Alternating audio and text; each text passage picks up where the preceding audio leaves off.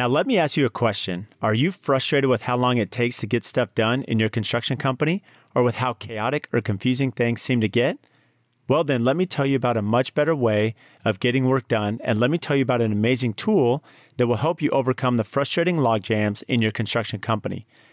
Sweet Process is a simple but powerful tool that lets you create clear step by step instructions for every task in your construction company, from writing proposals to executing client work to responding to client requests. So everything gets done more easily and more reliably. Plus, you'll have a central place where everyone who works with you, your employees, contractors, and even virtual assistants can access your procedures anytime from any device. The best way to understand how Sweet Process streamlines your work is to start using it. The company offers an amazing 14 day free trial, but as a loyal listener of this podcast, you can try for 28 days free of charge. You don't even have to enter a credit card to get started. Just navigate to sweetprocess.com backslash AFT construction to start your free 28 day trial today. It's going to be interesting for people to meet the women who were a part of this. The entire construction labor workforce, less than 3% are females. We don't have them here. We don't have them here in Utah. We had to start getting sponsorships from people that were willing to pay for flights and hotels. Probably sent out 500 messages to different tradeswomen I found on Instagram to end up with less than 20 that we actually flew here. But it was the best 20 I could have ever found. Like, it would not have been the same experience with anyone else. It was amazing. Welcome to episode 89 of the AFT Construction Podcast. And we have a super special guest with us today, Stephanie Sharp. And Stephanie has an incredible background from her days in architecture to the Nitro Circus and then back to construction. And she serves currently as the president of the Utah professional women in building. She's working on the house that she built, which you can follow on Instagram. So the Utah Valley Parade of Homes is in June, and this is a home built by women. And not only is it built by women, but there is a charity aspect for women in the trades. And Stephanie has an amazing insight just about bringing that women empowerment into construction and what she's done with her calling, if you will, and the all of the experience that she has and the knowledge and her background and how the Nitro Circus propelled her to what she's doing now, and also so many things that she learned in Nitro Circus. And what's even more amazing is how she balances everything on her plate from the charity aspect to her calling as the president, as well as her own construction company. So ton of great information. You'll love this episode with Stephanie. Without further ado, let's get started. So, welcome to the AFT Construction Podcast, and I'm Brad Levitt. And today we have with us Stephanie Sharp, and she is the president of the Utah Professional Women in Building. So, welcome, Stephanie. Thanks for having me. Super excited to have Stephanie. She's doing some amazing things right now, not only in the industry, but also there in her local market in Salt Lake that we're going to dive into. But Stephanie, I think it's really important for all listeners as we bring in a guest, and especially with your background, to give a little context, background into what brought you into construction. And your story is pretty unique because my understanding is you were in Nitro Circus before construction.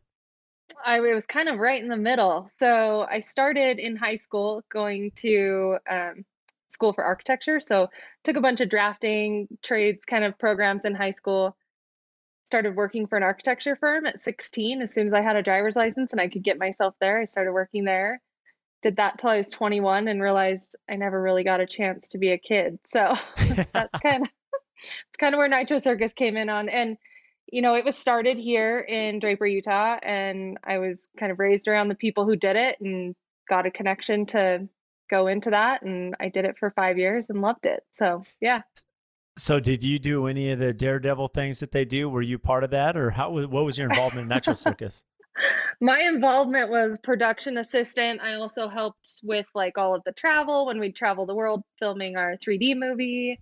Um, served as like an assistant mechanic on the 3D movie. Kind of pretty much anything. When you work for Nitro Circus, you do A wear to Z. you wear every hat. Um, but yeah, it it was kind of all over the place, but yeah, I got the opportunity to do a lot of cool stuff that I probably wouldn't have done otherwise. So so that's interesting. I mean, if you're doing the production side, you know, especially on the 3D movies as you're traveling, I mean, has that had an impact on you just as far as the way you look at marketing or branding or video content? Absolutely. I mean, prior to that, I wasn't very knowledgeable with marketing. I mean, I had a little bit of experience here and there. Um, but yeah, going into a production company and a production company who's filming a 3D movie, which was self-funded and you know, we all again kind of did multiple things. There was days that I was helping with sound. There was days that I was a production assistant. So, yeah, I really do think that the whole Nitro Circus experience did help me on the marketing side of things, but probably more than marketing, it was networking. So like just getting to know people, getting to know what they do, how they can help you in the future and how you can help them in the future. I think that was something I learned that was really valuable to me. So, what's the funnest place you're able to travel? Australia. I think that's been my oh, favorite oh, wow. for sure. yeah, that's amazing. I, it, it's fun because a couple of my coworkers are big Nitro Circus fans, so I'm I'm very familiar with, you know, a lot of the things they do, which is pretty amazing. And you know, it's a true talent. I mean, it's, you know, you're mm-hmm. exposed to, you know, all that, trying to produce it, you know, get the content, show the 3D, and and hopefully cross your fingers, no injuries, right, when they're out there. Yeah, I mean, there's a lot that goes into it that people watching it in theaters don't don't understand, don't see. There's uh, safety nets that get taken by customs, so we're doing stunts where we don't have safety nets just because we didn't have them. um, there's that's a lot of stuff that goes into it that's crazy, but yeah.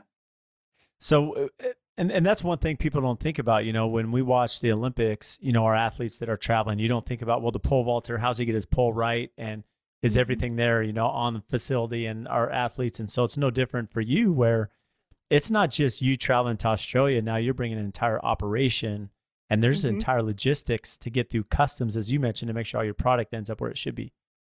Yeah, and especially in that kind of a situation where it's Australia to Panama to Maryland to Utah to Vegas, it's it's not one flight and it's sometimes not even a flight. We're on a bus, crammed in a bus all together. But yeah, there's a lot of logistics that goes behind all of that. And considering it was a self-funded movie, um, it didn't have like the big movie budget that you see on mm-hmm. typical films. So it was it was kind of a unique situation, but we all learned to work together. We learned to do multiple things because we had to. We had to make sure it worked and we had to make sure it worked in as much of a budget as you can. but which is tough and, and now we try to do that in construction which is uh, somewhat impossible at times yeah especially today yeah i know covid's made it a little complicated so what do you miss most about you know those uh, those days in Nitro Circus and traveling um, i think for me traveling it, it was really cool just to be able to for a living i woke up went to work one day i was flying to maryland the next day i'm spending a week in panama the next day i'm two months in australia like it's you got to bounce all around and it wasn't I mean it was vacationing but you got paid and I think that was really cool. It was a really great experience for me. But you know, you learn a lot of lessons through different jobs that I think end up working out in your favor in your in your long-term career. So, I learned a lot from Nitro and I appreciate it and I still get to see them all the time, so I love it. Yeah, it's nice they're close by. So let's as we bring this into construction. So yeah, what's amazing, you had the experience as an architect, so you really got to mm-hmm. understand behind the scenes and drafting in mm-hmm. CAD and how what goes into the design of a house. So what brought you or, or what made that decision? Okay, Nitro Circus, this was amazing, but I'm ready to pursue my next venture.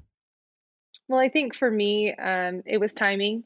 I was just at a point in my life. Um, there was a big change with Nitro Circus. It got sold. They were moving to California. I'm born and raised here in Salt Lake. I wasn't really in a position where I wanted to move. So I decided I needed to kind of make a change and, and move on to a long term career, something that I could do for the rest of my life, that I knew I could take care of myself and my future family. So I went back into architecture and um, I applied for a job here in North Salt Lake with a company called Symphony Homes. And they did not need to give me a chance. I mean, it had been like six years since I had ever messed around on Revit or AutoCAD. I mean, it was they were winging it, and it, and it ended up working out really well for me. Like I worked there for six years. I did architecture for them. I ran their marketing department. I got a real estate license. Started selling real estate. So I, I owe a lot to them. They they really took a chance on me. That's awesome. So when you were there working, so you mentioned you you worked on Revit you end up getting mm-hmm. your license. What was your role, you know, as far as your background and things that you worked on, you know, at Symphony Homes? Yeah, so I just started as an architectural designer and I actually helped do that throughout the entire process that I was there.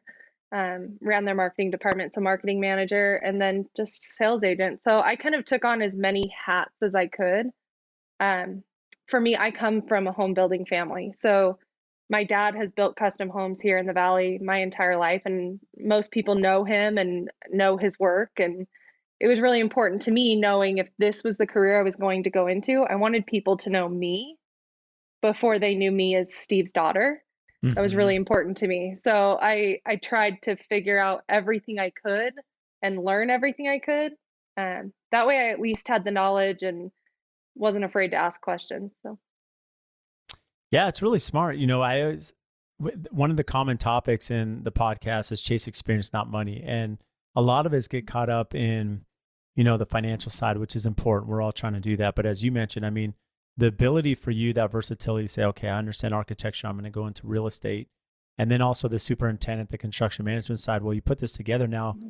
You as an individual, Stephanie, you're a lot more valuable not only to our industry mm-hmm. but to your employer or eventually yourself if you're going to own your own company where you have understanding of how a project starts how it ends and then how mm-hmm. it you know works in the future you know when it's bought and sold right right i think that's that i mean something he my dad always instilled in us was just learn educate yourself learn as much as you can. And i knew i was going to be in construction forever so it was just really important for me to ask questions. Don't be afraid to ask questions. If you don't know the answer ask. It it's that's just kind of always been something he's taught us and I it's it's served me really well. So I appreciate good advice and so now today you know how, are you spending more time in the field are you in the office you know what does that normal day look like yeah so I left Symphony Homes about 5 years ago um, I now work side by side with my dad building custom homes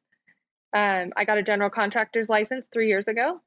And so now the two of us kind of run all of our projects. And so my days can be extremely different. There's one day I'm in the office doing invoices and billing and printing checks. There's the next day that I'm in the field all day.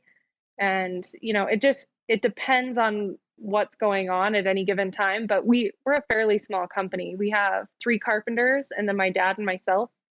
And so we don't have superintendents, we don't have project managers. It's kind of us that run the job and he does that because he wants it to be personal. He, you know, it's it's a big purchase, the biggest purchase you'll probably make in your life.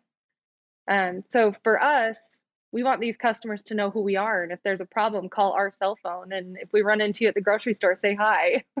like we, you know, it's we don't want you to meet Steve and Stephanie in the office and then oh here's your project manager see you later that's just not our our business model we're a little different in that way yeah I love that the little more hands-on approach and that mm-hmm. relationship is so key with your client you know but from logistics side this fascinates me because you know as an owner operator and you there there's so much on your plate and and you referenced this earlier in the conversation we're at Nitro Circus, you know, there was a lot asked of you. You had to wear a lot of mm-hmm. roles. A small company, you're traveling, mm-hmm. doing your own production and financing that. So now it really queued you up for what you're doing now. Mm-hmm. You know, doing office estimating, you know, business development, and then mm-hmm. also the superintendent, which we all know being in the field, the amount of work that is to manage any project from front to back.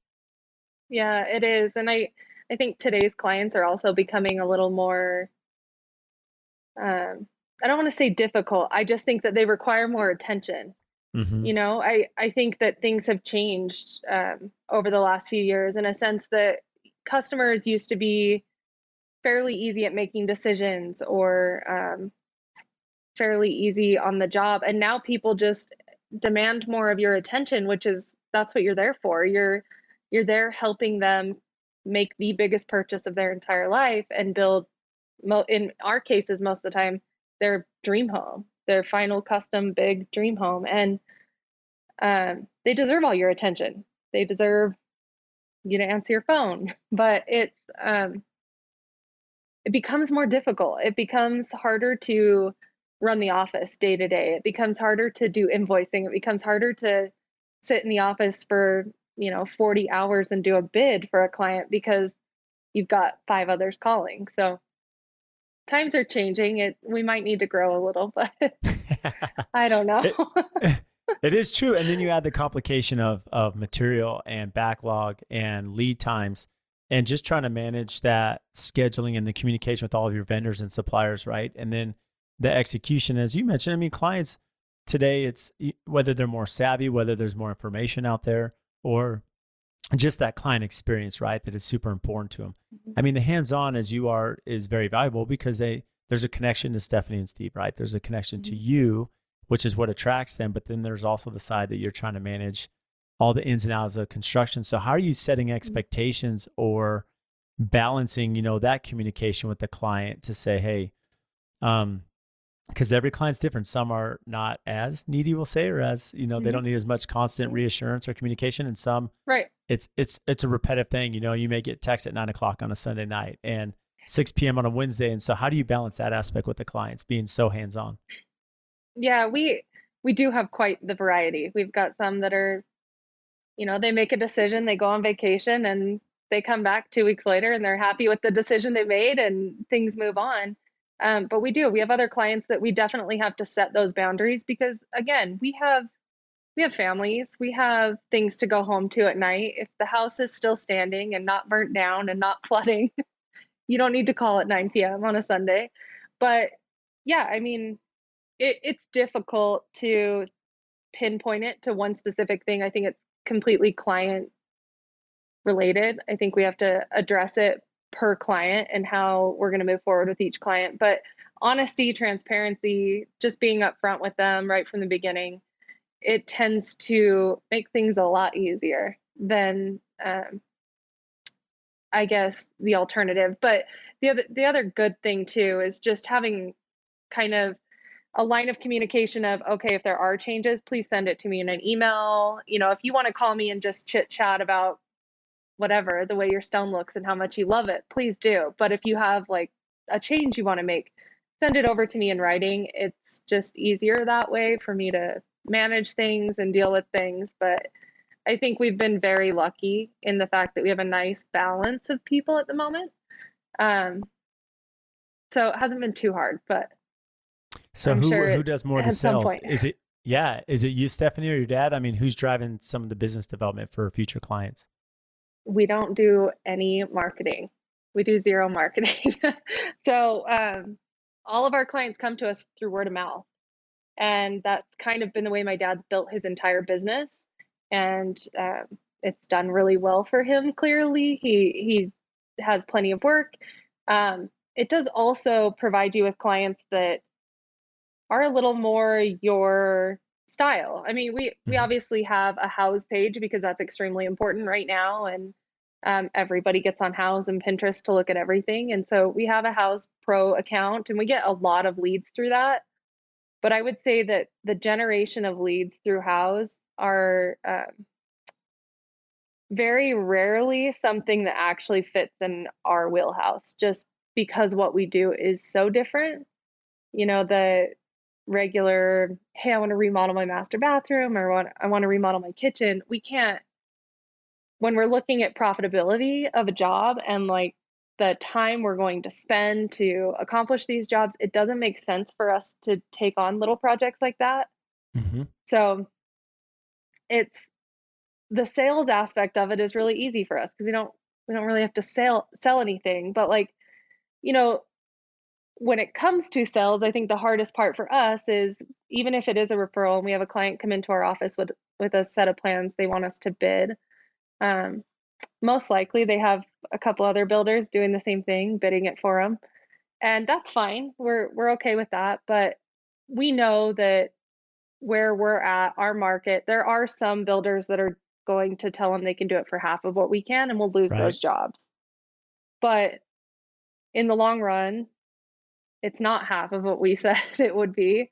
Um, it's probably more than what we said it was going to be. And your process was more difficult and more stressful and less enjoyable.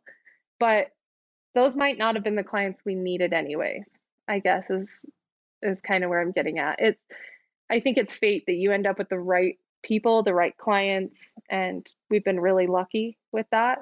But I don't know. Maybe at some point we'll have to worry about sales. well, the good news is at least you have a good marketing background. So if that ends up being the direction, you have that skill set, right? Right, right. Hopefully so how, it comes in handy. yeah. So how do you manage the selection side? Are you working with designers and architects? Are you running that a lot yourself internally?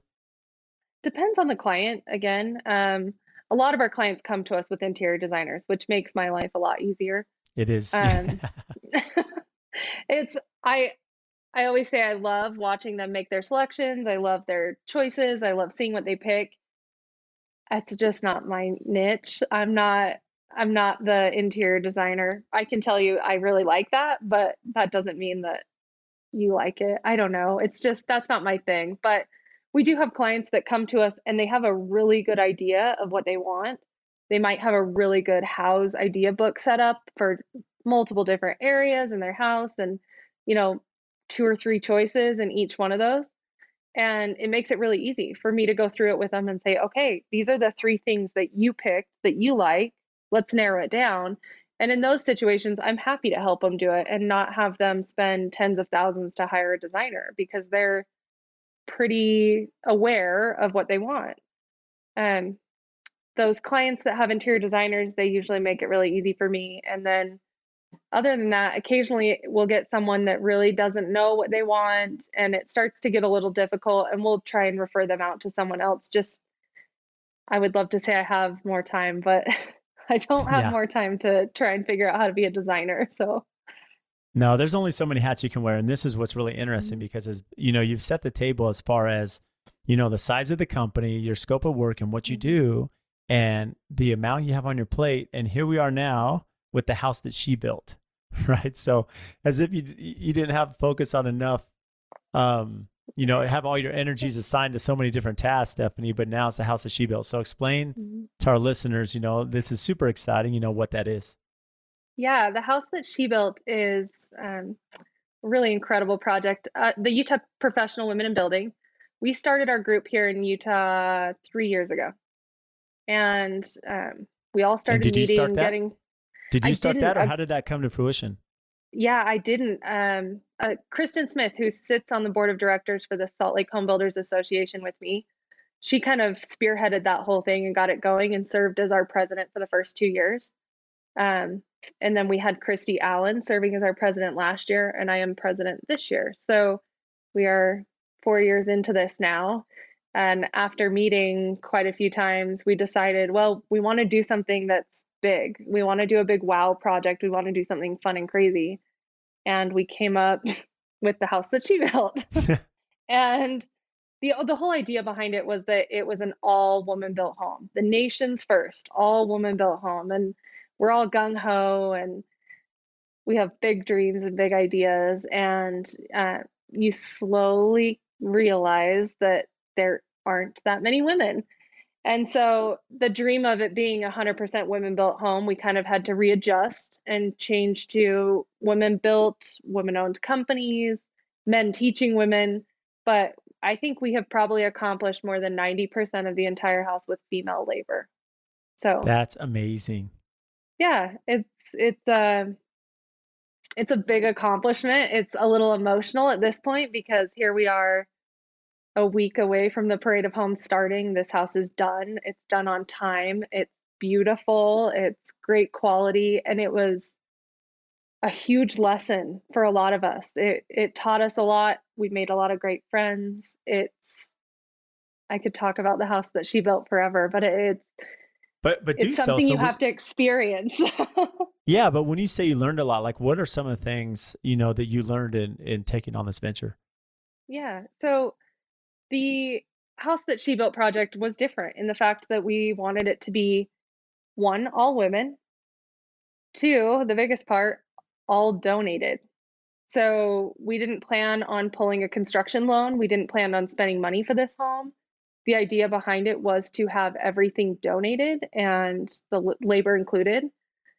So I think first off, when I work on my normal day to day jobs, I rarely see females on my job site. I have a couple great female subcontractors that are, you know, in and out, or females that own companies that I use quite a bit, but I rarely see women on the job site. So I think that was the first big lesson we all kind of learned was you get a whole bunch of really powerful, really strong-minded women together, and it's not as easy as you would you would expect, or maybe you would. I don't know, but it um, that was a learning lesson for me in particular, just because I am very much the tomboy. I've been around my dad my whole life. I just have my dad's mentality of straightforward, right to the point, not a whole lot of emotion behind it.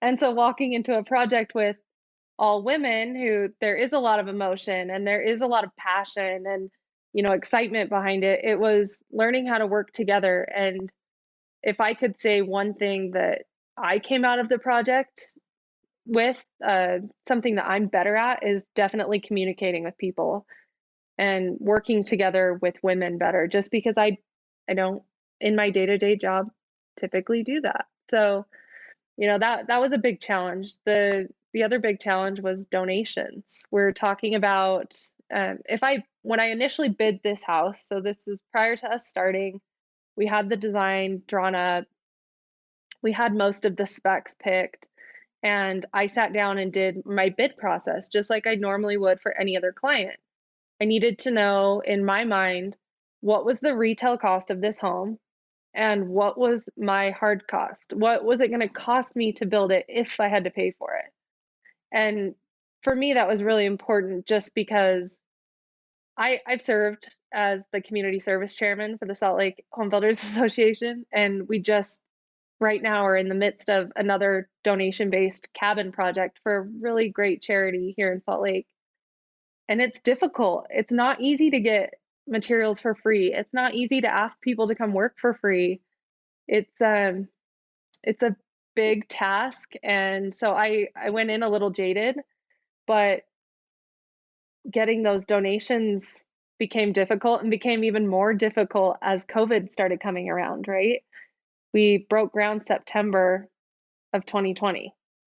So we're in the middle of starting to run into shortages and starting to run into supply issues and starting to run into people being shut down and um, begging for $60,000 in lumber. yeah, I was going to say, because when you start thinking about lumber prices now, and, and it, you know, I've done some charity work, not mm-hmm. to this extent. I think it's an amazing task to say we're going to build an all women home, you know, labor and management, and then also have it all donated. Now we're you know, it's a very complicated mm-hmm. ask, if you will. Just, mm-hmm. you know, I look at the donation side to get all these vendors to buy in and, and really when they looked at it, was that a big uh, presentation for them, the sales pitch in a way to say, hey, uh, the charity aspect, which we'll get into, but not only that, but hey, this is the first all woman built home. Some yes and some no, surprisingly. Um, I started kind of my sales pitch at the International Builder Show in Vegas. So it was 2019. Um, we attend that builder show every single year. I had prepped myself and got all these little jump drives and put our business plan on it and all of our bios and information about who we were and what we were doing. And then I laminated my business cards and like attached them to it with little keychains, thinking, okay, I'm going to run around and like just pitch Hand this to everybody I mm-hmm. can. Yeah.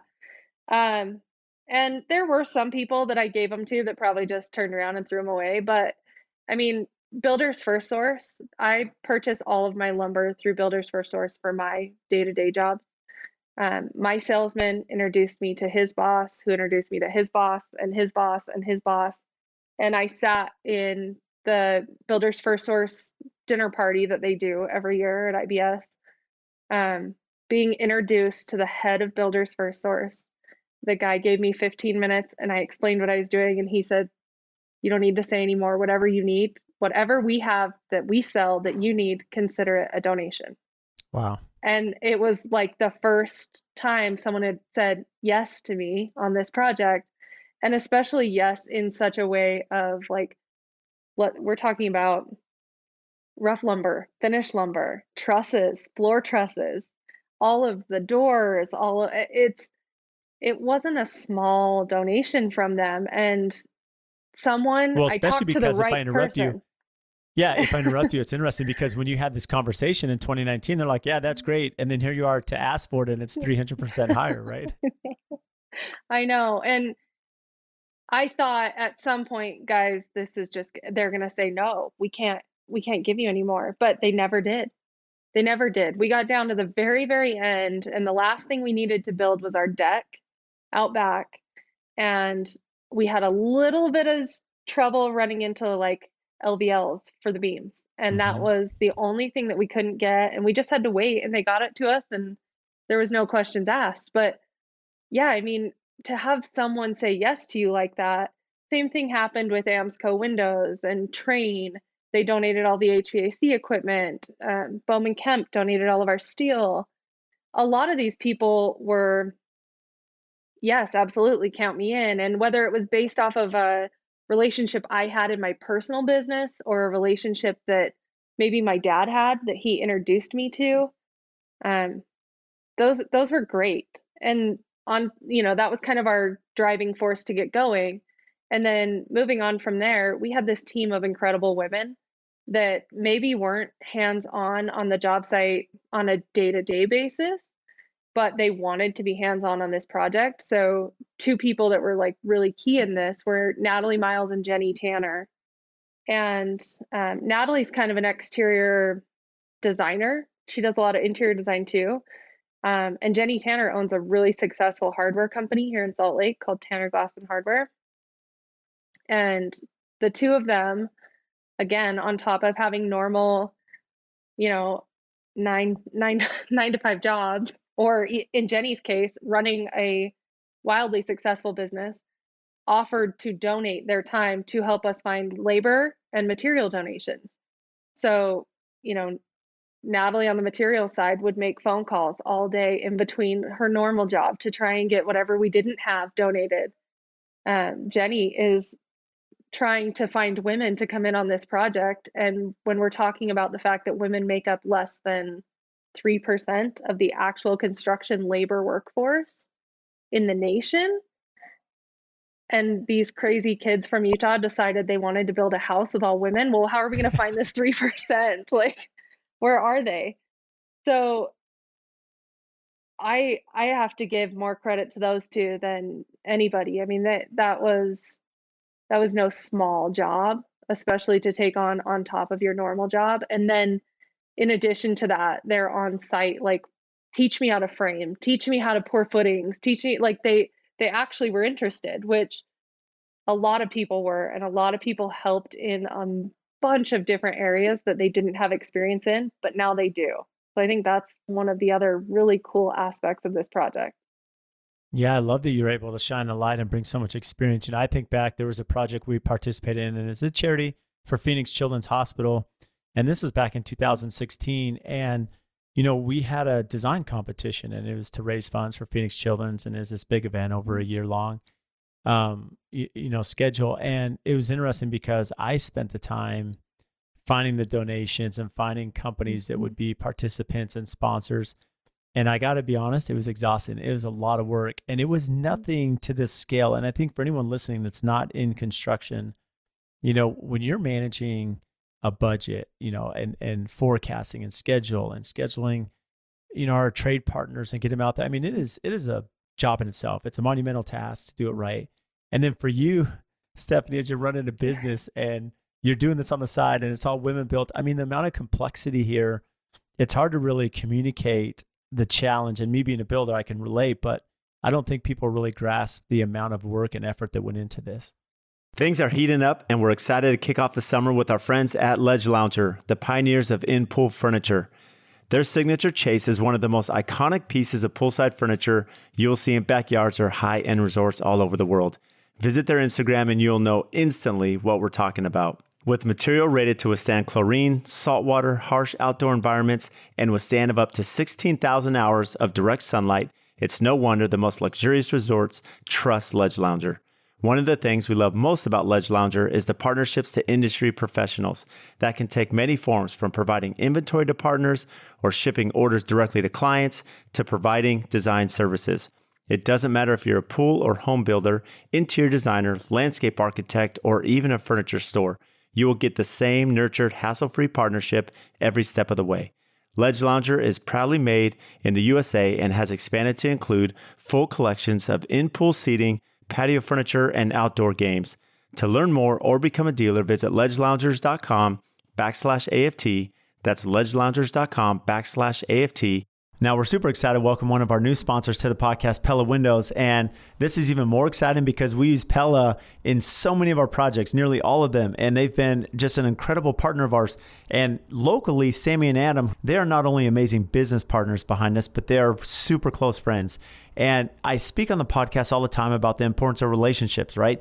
Relationships with our customers, with our vendors, with our suppliers, because at the end of the day, I'm only as good as those that help our brand and assist us in our projects to, to take it from the ground up all the way to completion. And if we didn't have partners such as Pella, there's no way we'd be who we are today. Over the years, we've built this amazing relationship. When we call them or email them, they respond. They're quick. Their their company culture, their integrity, their honesty.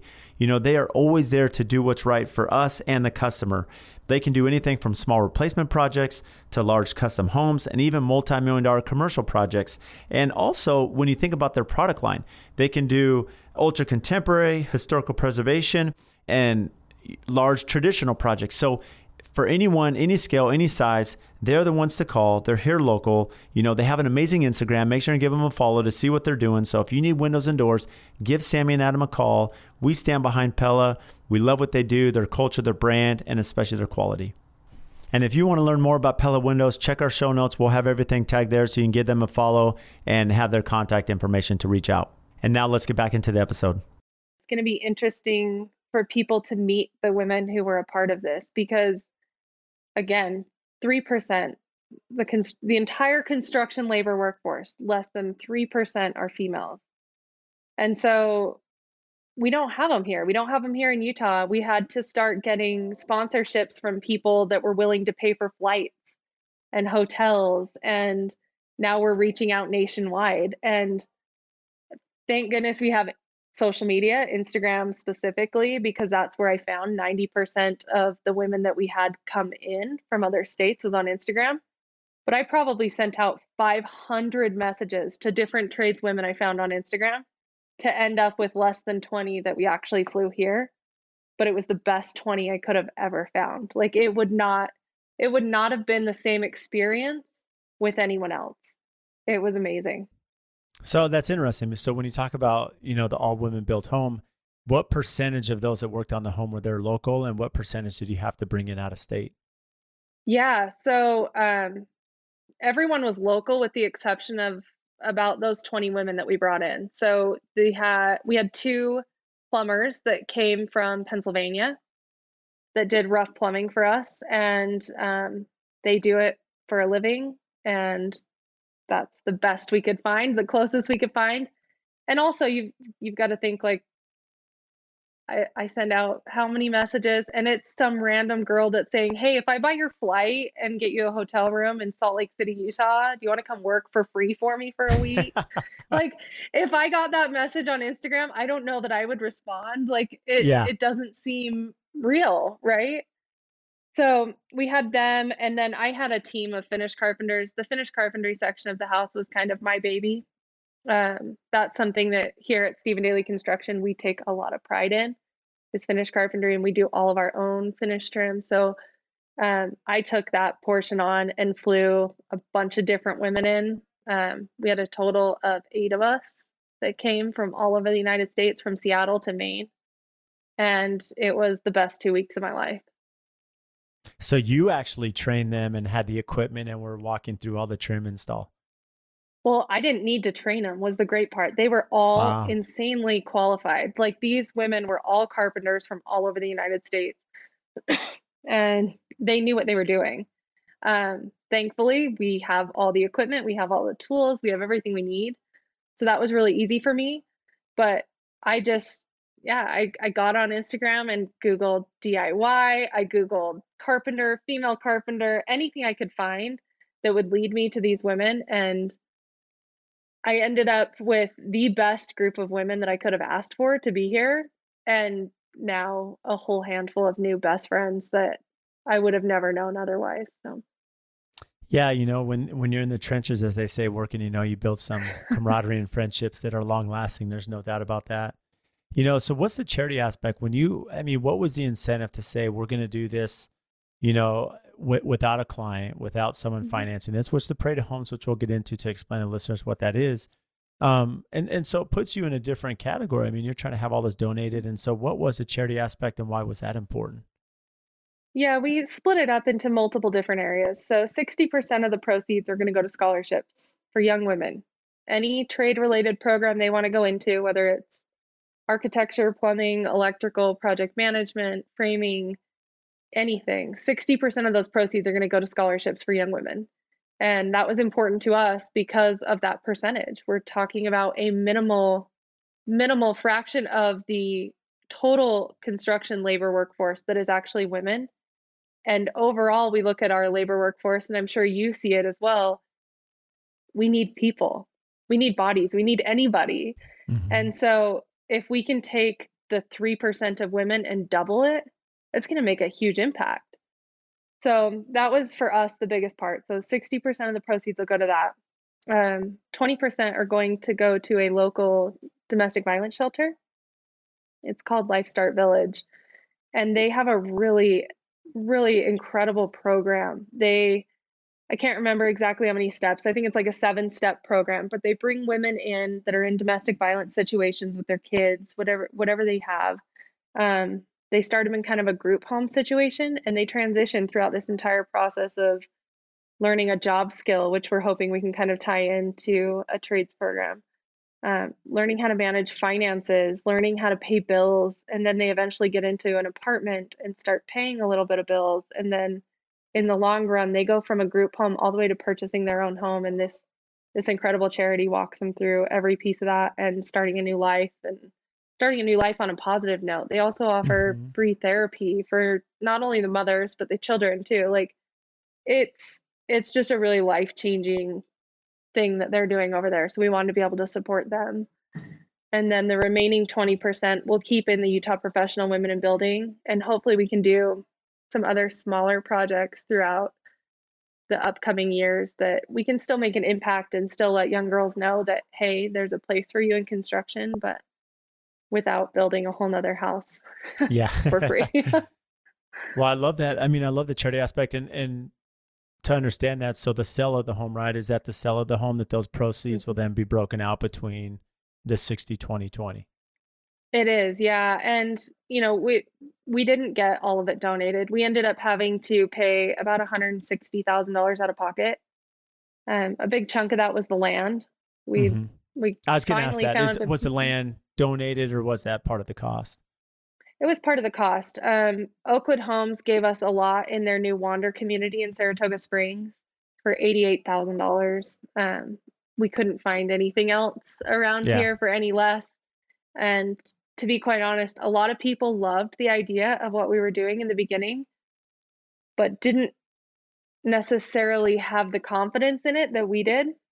Um, again, I think I was a little bit of a skeptic in the beginning just based off of my experience with the other charity project I worked on, um, knowing how difficult it was to get people to work for free or mm-hmm. to give you, you know, $60,000 in donations. That's a lot. Mm-hmm. Um, I was even a bit of a skeptic, but there there were a lot of builders that were here in the valley that just said, oh, "I don't I don't know if I can tie myself to that."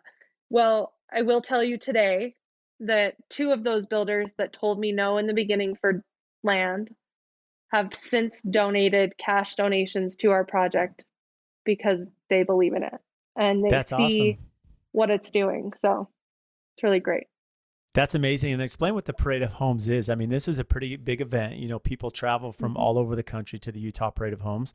I know my wife and I are going to be attending, so we're excited to see the house. We'll be there, you know, in June. So yeah, talk to us about the event it, itself?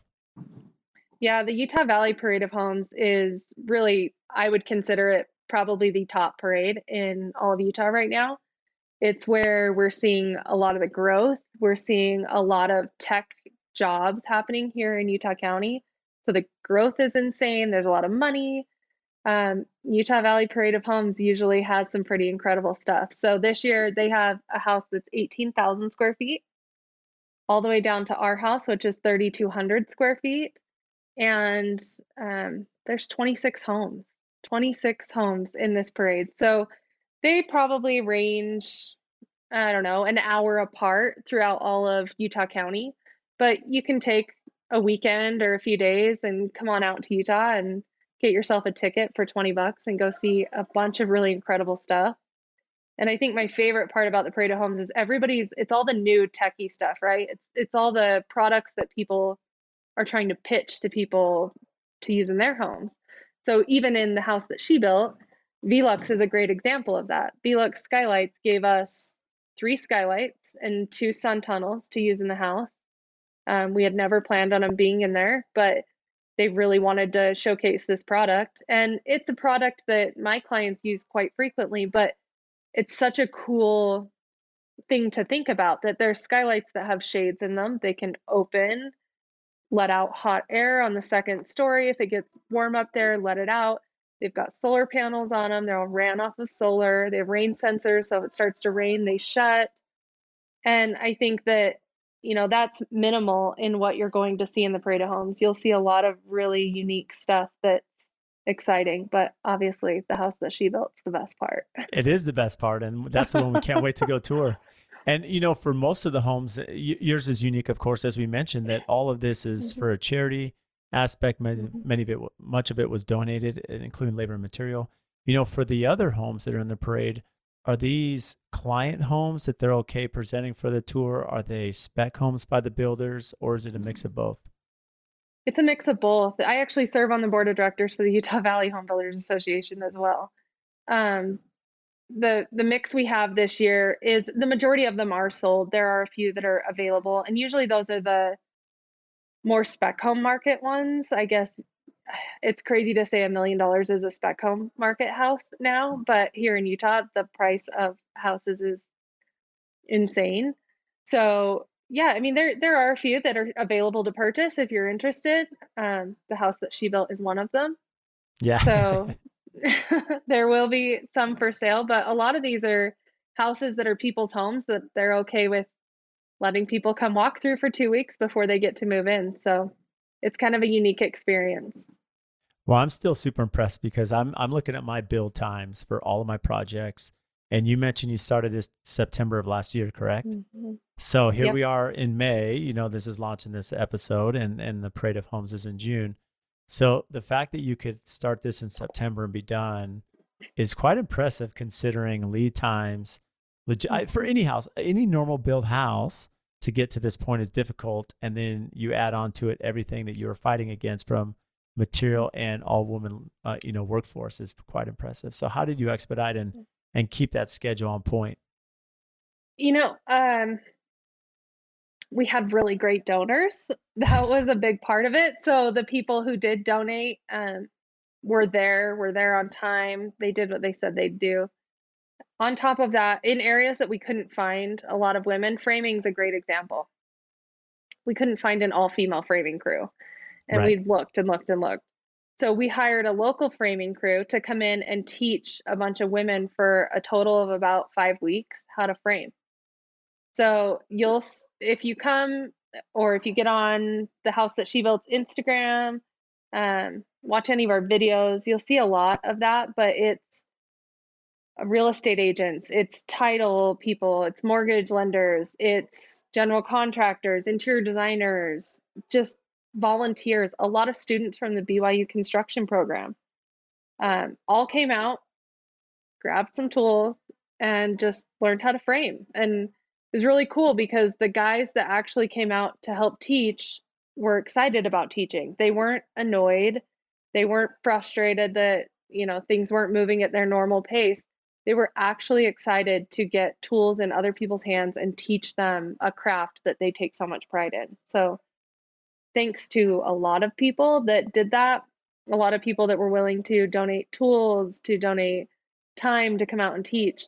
That's really the the best way that we stayed on schedule. Um, I think a lot of it also comes down to just what the project is, right? Everybody hears about it and gets excited about it. And as the project moves along, we get more and more momentum and more and more people behind us to a point where people just go, oh no, I have to be a part of this, whatever it takes. And that's where we start to get monetary donations and we start to get people here take my sky miles buy flights whatever you need to do that's super cool people yeah people just got excited to be behind it once they saw it actually working everyone wanted to be on board so so why are you so passionate about this because reality is to do something of this venture even to take on a role as president you know of the women in building there in utah uh, it asks a lot, right? This is a commitment. You have your normal job, as we mentioned, which is one in itself, and and so there has to be a passion that drives you. And so, what what where does that come from? My dad, um, he community and community service has always been really important to him. So growing up, I remember even as a little kid, he volunteered on a radio station once to help rebuild a house for a family whose house burnt down on Christmas, and the mom got head to toe third degree burns. They lost everything. And uh, ever since that moment, he's uh, just always been a really generous person. It's just who, who he is. Um, he served as president of the Salt Lake Home Builders Association and just served as president of the Utah State Home Builders Association. And one of the things when I was getting into construction that he told me is it's really important to be a part of your local home builders association it's important to have peers. It's important to work side by side with people and create a good reputation for yourself. So I think giving back is just kind of in my blood. Um, the house that she built is a little different just because I was lucky enough to be raised in construction. And I say lucky enough because I am extremely passionate about what I do and I love it. Um, I don't have to sit in an office all day. I don't have to sit in one spot. I get to bounce around. I get to meet new people.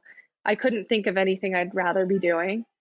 And so I just think that there's a lot of young women out there that are also maybe a little ADD like me that can't sit in one spot. Um, and and just want to be out. They want to be out. They want to be doing something different. They want to be creating. They want to be crafting something with their hands. I just there's just a passion behind it that it's really important to me and I would love to just help anybody I can to get into a position where they could try it out and if it works for you great and if it doesn't great but if any young woman walked in my office door and said hey I want to try it I wouldn't hesitate I'd I'd love to give them a chance so we just want to be able to give everybody that chance because some people just aren't fortunate enough to know someone to get them right into it. Yeah, and you're thinking not only just barrier of entry, but you know, as you mentioned, less than three percent of the workforce is women. So, you know, a lot of it's well, how do I enter? You know, where can I go? You know, how do I get into the mm-hmm. industry, and what, what do, would I really like it? You know, and as you mentioned, whether it be the construction management programs at the universities that are around that are very successful, and mm-hmm. you know, I, I I did construction management in college, and there are a lot of um, women in there, which is awesome. And then also, even like you mentioned, where construction really takes you out of that office, you get to build, you get to create, you get to, mm-hmm. you know, work in these different complex projects. And even whether it be interior design or architecture, yeah, architecture, you spend a little bit more time in the office and even to uh, some extent in design, but you're still getting out there in the field and you get to mm-hmm. see progress and see this stuff happen. And so there's still that portion too where you can contribute in other ways, even if it's not maybe framing the house, right? As you mentioned. Right. It it's just I can't think of anything better. I I really love what I do and it's kind of my outlet. I'm a huge introvert. Um, when I'm home, I'm home. I'm in my own zone. I just kind of do my own thing. So being in construction gives me an opportunity to be social. It gives me an opportunity to meet people and just get out and I I highly recommend it to anyone. So if there's anything I could ever do to help anyone, male, female, young, old, anybody get into construction, I'd love to help. So so it's interesting you say you're an introvert because I think most people that are extroverts or have to be extroverts throughout the day, you know, when they come home, they want to be introverts because they have to recharge, right? you got to recharge those yep. batteries and have some downtime. So, uh, you know, outside of that, what is something unique about you that most people wouldn't know? Oh, I don't know. Um, it's funny. I say I'm an introvert, and most people go, "There's not a chance," and it, it's true. I um, it's kind of exciting for me to go to work and be outgoing and everything else. But yeah, I, I'm pretty quiet when I go home. I enjoy my time in the mountains. I enjoy my time on a dirt bike. I enjoy my time in the razor.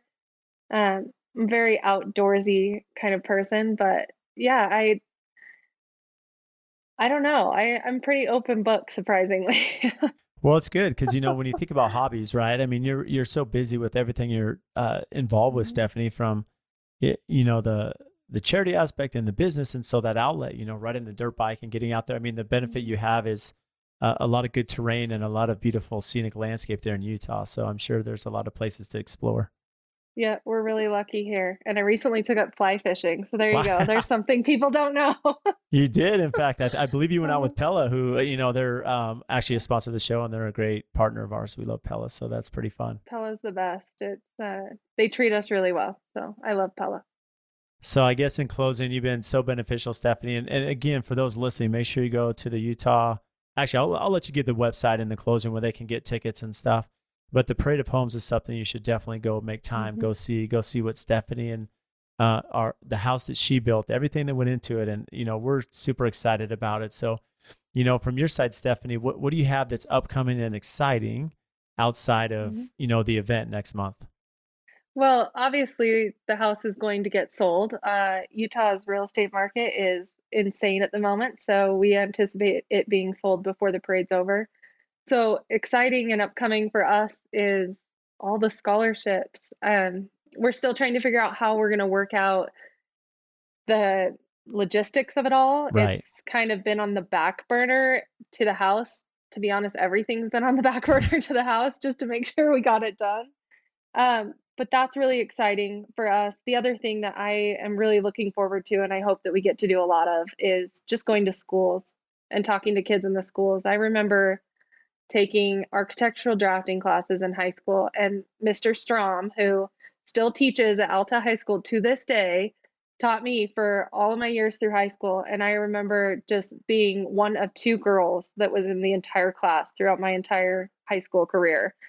And the great thing about it is that other girl that was in the class is also a very, very successful interior designer and home builder wow. here in Salt Lake as well, and worked on the house that she built. So those kinds of opportunities for us to maybe be able to go back into that same classroom and say, we sat in your seat a lot of years ago.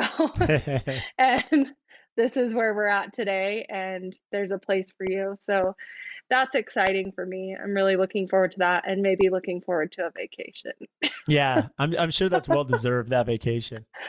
Yeah. Yeah, that that's the top of my list at the moment. maybe back to Australia, you know, why not? Why not? yeah. So where can our listeners find you?